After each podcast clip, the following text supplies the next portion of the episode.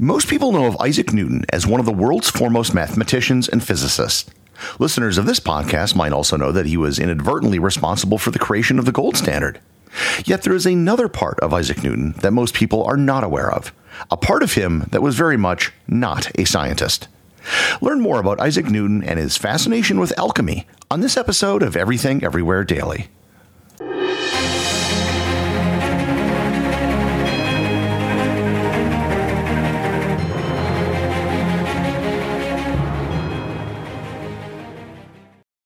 This episode is sponsored by Heaven Hill Bottled in Bond Bourbon. I recently had the chance to try Heaven Hill Bottled in Bond, and I can attest to its exceptional aromas with hints of caramel and vanilla intertwining with its oakiness, which provide a well rounded flavor profile. Taking a sip is akin to experiencing a piece of bourbon history firsthand. Heaven Hill Distillery may be America's most quintessential bourbon distillery, Established in 1935 after the end of Prohibition, the distillery was established by the Shapira family and has remained a family owned distillery to this day. In 1897, Congress passed the Bottled in Bond Act, which set forth strict rules for any bourbon labeled bottled in bond. Heaven Hill Bottled in Bond bourbon goes beyond the stringent requirements of the law by aging its bourbon for seven years, not four. The end result is a gold medal winning bourbon that truly stands out. Available nationally, look for a bottle at your local store. Heaven Hill Bottled in Bond. Heaven Hill reminds you think wisely, drink wisely. This episode is sponsored by ButcherBox. Summer is right around the corner, and that means cookouts. No matter what your preferred food is for a cookout or a barbecue, ButcherBox can help you make it the best. If you want to serve up some hamburgers, ButcherBox has grass fed ground beef to make the perfect smash burger. Want to cook up some steaks? Well, ButcherBox has that too, with some of the best cuts of steak, such as New York strip, ribeye, and filet mignon. Do you like grilled chicken? Well, ButcherBox has some of the best pasture raised chicken that you will find anywhere. And if you really want to wow people at your next cookout, you can try grilling some of their wild caught salmon on a cedar plank. Sign up at butcherbox.com slash daily and get a special deal. ButcherBox is offering my listeners a free for a year offer plus an additional $20 off. You can choose salmon, chicken breasts, or steak tips free in every order for a year. Sign up today at butcherbox.com slash daily and use code DAILY to choose your free for a year offer, plus get $20 off your first order.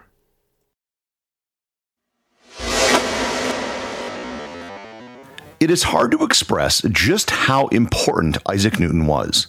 He single handedly developed the basics of modern physics. He put the entire field of science on a firm footing by describing how motion, light, and gravity all work. And on top of that, he developed an entire branch of mathematics on which pretty much every other advanced science is dependent. Almost the entire discipline of engineering uses calculus for the creation of almost everything that we use. If you remember back to my episode on the gold standard, it was inadvertently created when Isaac Newton was the head of the Royal Mint, so he also had a major impact on the global economy.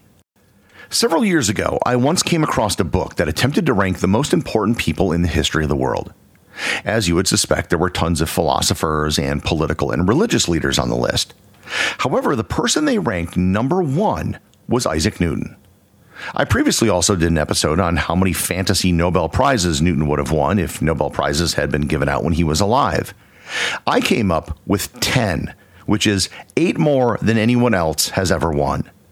And if you remember back to my episode on the brachistochrone problem, some of Europe's greatest mathematicians took months to solve the problem that Newton figured out in a single evening.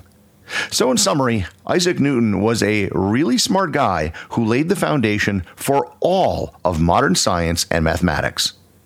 But here's the thing much of the stuff which made Newton famous, he did before the age of 30. While he did work on science his whole life, most of his time was spent doing something else. Isaac Newton spent most of his life studying alchemy and trying to find hidden codes in the Bible. This isn't something that's often talked about, but it's absolutely true. Before I get into the specifics of Newton, I should probably discuss just what alchemy was. Alchemy, if I'm being generous, was the ancient version of chemistry. Almost every country in the ancient world had its own version of alchemy. India and China had their own alchemy traditions, which were separate from Western alchemy. Western alchemy developed in Greece and Alexandria, later shifted to the Islamic world, and then came back to Western Europe. What most alchemists had in common was trying to understand matter and substances. They would conduct what to all outward appearances looked like chemistry experiments. They would heat substances, mix substances, grind them into powders, and do other chemistry 101 type exercises. The problem was that the alchemists didn't have a correct understanding of what matter was. They developed theories as to the makeup of the physical world. A common belief was that everything was made up of four elements earth, air, fire, and water. These had the attributes of heat and moisture. Fire was hot and dry, earth was cold and dry, water was cold and moist, and air was warm and moist. Alchemists weren't just experimenting for the sake of experimenting. There were certain objectives that alchemists had been trying to achieve for centuries. One was an elixir of immortality or the creation of something called a panacea, which could cure any disease. But the big thing was trying to develop something known as the Philosopher's Stone. Yes, the very same thing from the Harry Potter books. And just as an aside that has nothing to do with this episode, the title of the book was Harry Potter and the Philosopher's Stone, but they actually changed the title of the book for the American audience to Harry Potter and the Sorcerer's Stone because they thought that American audiences might not get it. When they filmed the movie, the actors had to shoot every scene twice, once saying Philosopher's Stone and another time saying Sorcerer's Stone. Anyways, back to the alchemists. The Philosopher's Stone wasn't necessarily a stone per se.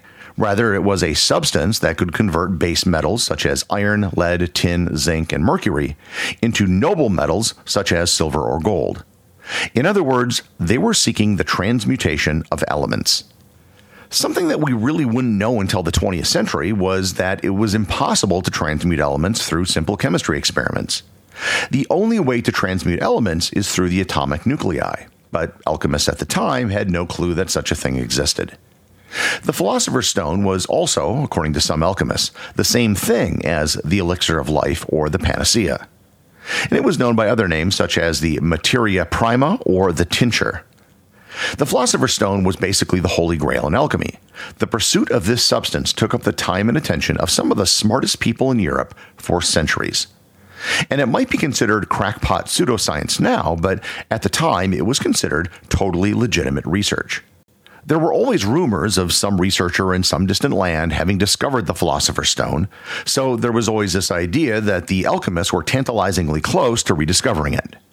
And this brings us back to Isaac Newton. Isaac Newton worked on alchemy studies and his pursuit of the Philosopher's Stone for over 30 years. While he studied alchemy for several decades, most of his research occurred in the 1670s when he withdrew from public debate after receiving criticism from the scientist Robert Hooke.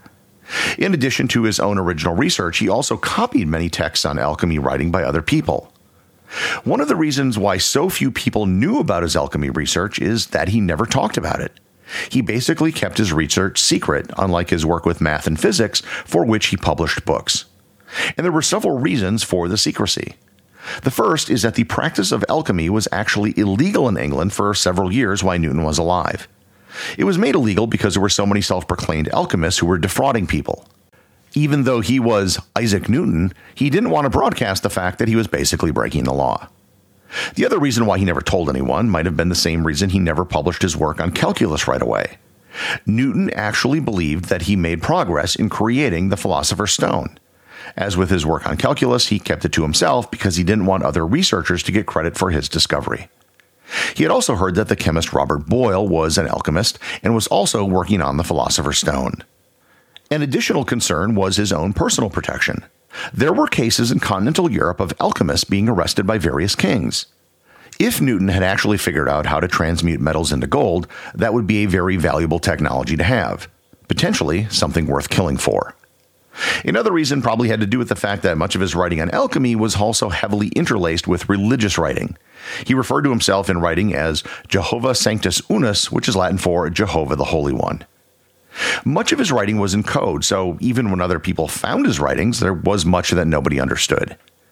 It really wasn't the best look for a man who was considered one of the top thinkers of the Enlightenment. For all of these reasons, Newton never went public with his alchemy research in his lifetime. Knowledge about his alchemy writing didn't really come to light until he died and his writings were found. His scientific work overshadowed his unpublished writings on alchemy, but his alchemy work was always known within a small circle. As science advanced over the next few centuries, later generations of scientists scratched their heads at this part of Newton's life. One of Newton's biographers, Sir David Brewster, wrote about Newton and alchemy in 1855. He said, quote, Insofar as Newton's inquiries were limited to the transmutation and multiplication of metals, and even to the discovery of the universal tincture, we may find some apology for his researches. But we cannot understand how a mind of such power, and so nobly occupied with the abstractions of geometry and the study of the material world, could stoop to even be the copyist of the most contemptible alchemical poetry, and the annotator of a work, the obvious production of a fool and a knave. End quote. In 1936, most of the works that Newton wrote on alchemy went up for auction. Of the estimated 10 million words which Newton wrote in his lifetime on all subjects combined, an estimated 1 million of those words were about alchemy. The books were purchased by the noted economist John Maynard Keynes, who later said of Newton, quote, "He was not the first of the age of reason, he was the last of the age of magicians."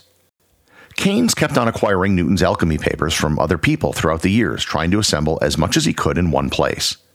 He eventually donated his entire collection of Newton's alchemy writing back to Cambridge in 1946. There is currently an effort to digitize all of Newton's alchemy work and have it available online, which is being spearheaded by the University of Indiana. While we think of Isaac Newton as one of the world's greatest scientists, and he was, he also had a side of him that was very different from what most people assume. Then again, Newton probably didn't think of his alchemy research as being unscientific. While Newton was responsible for great advances in science and mathematics, there was still a lot about the natural world which was still unknown in the late 17th and early 18th centuries. So, even despite his dabbling in alchemy, Isaac Newton's accomplishments are enough to retain his spot as the world's greatest scientist. The executive producer of Everything Everywhere Daily is Charles Daniel. The associate producers are Thor Thompson and Peter Bennett. I just want to thank everyone, including the show's producers, who support the show over on Patreon.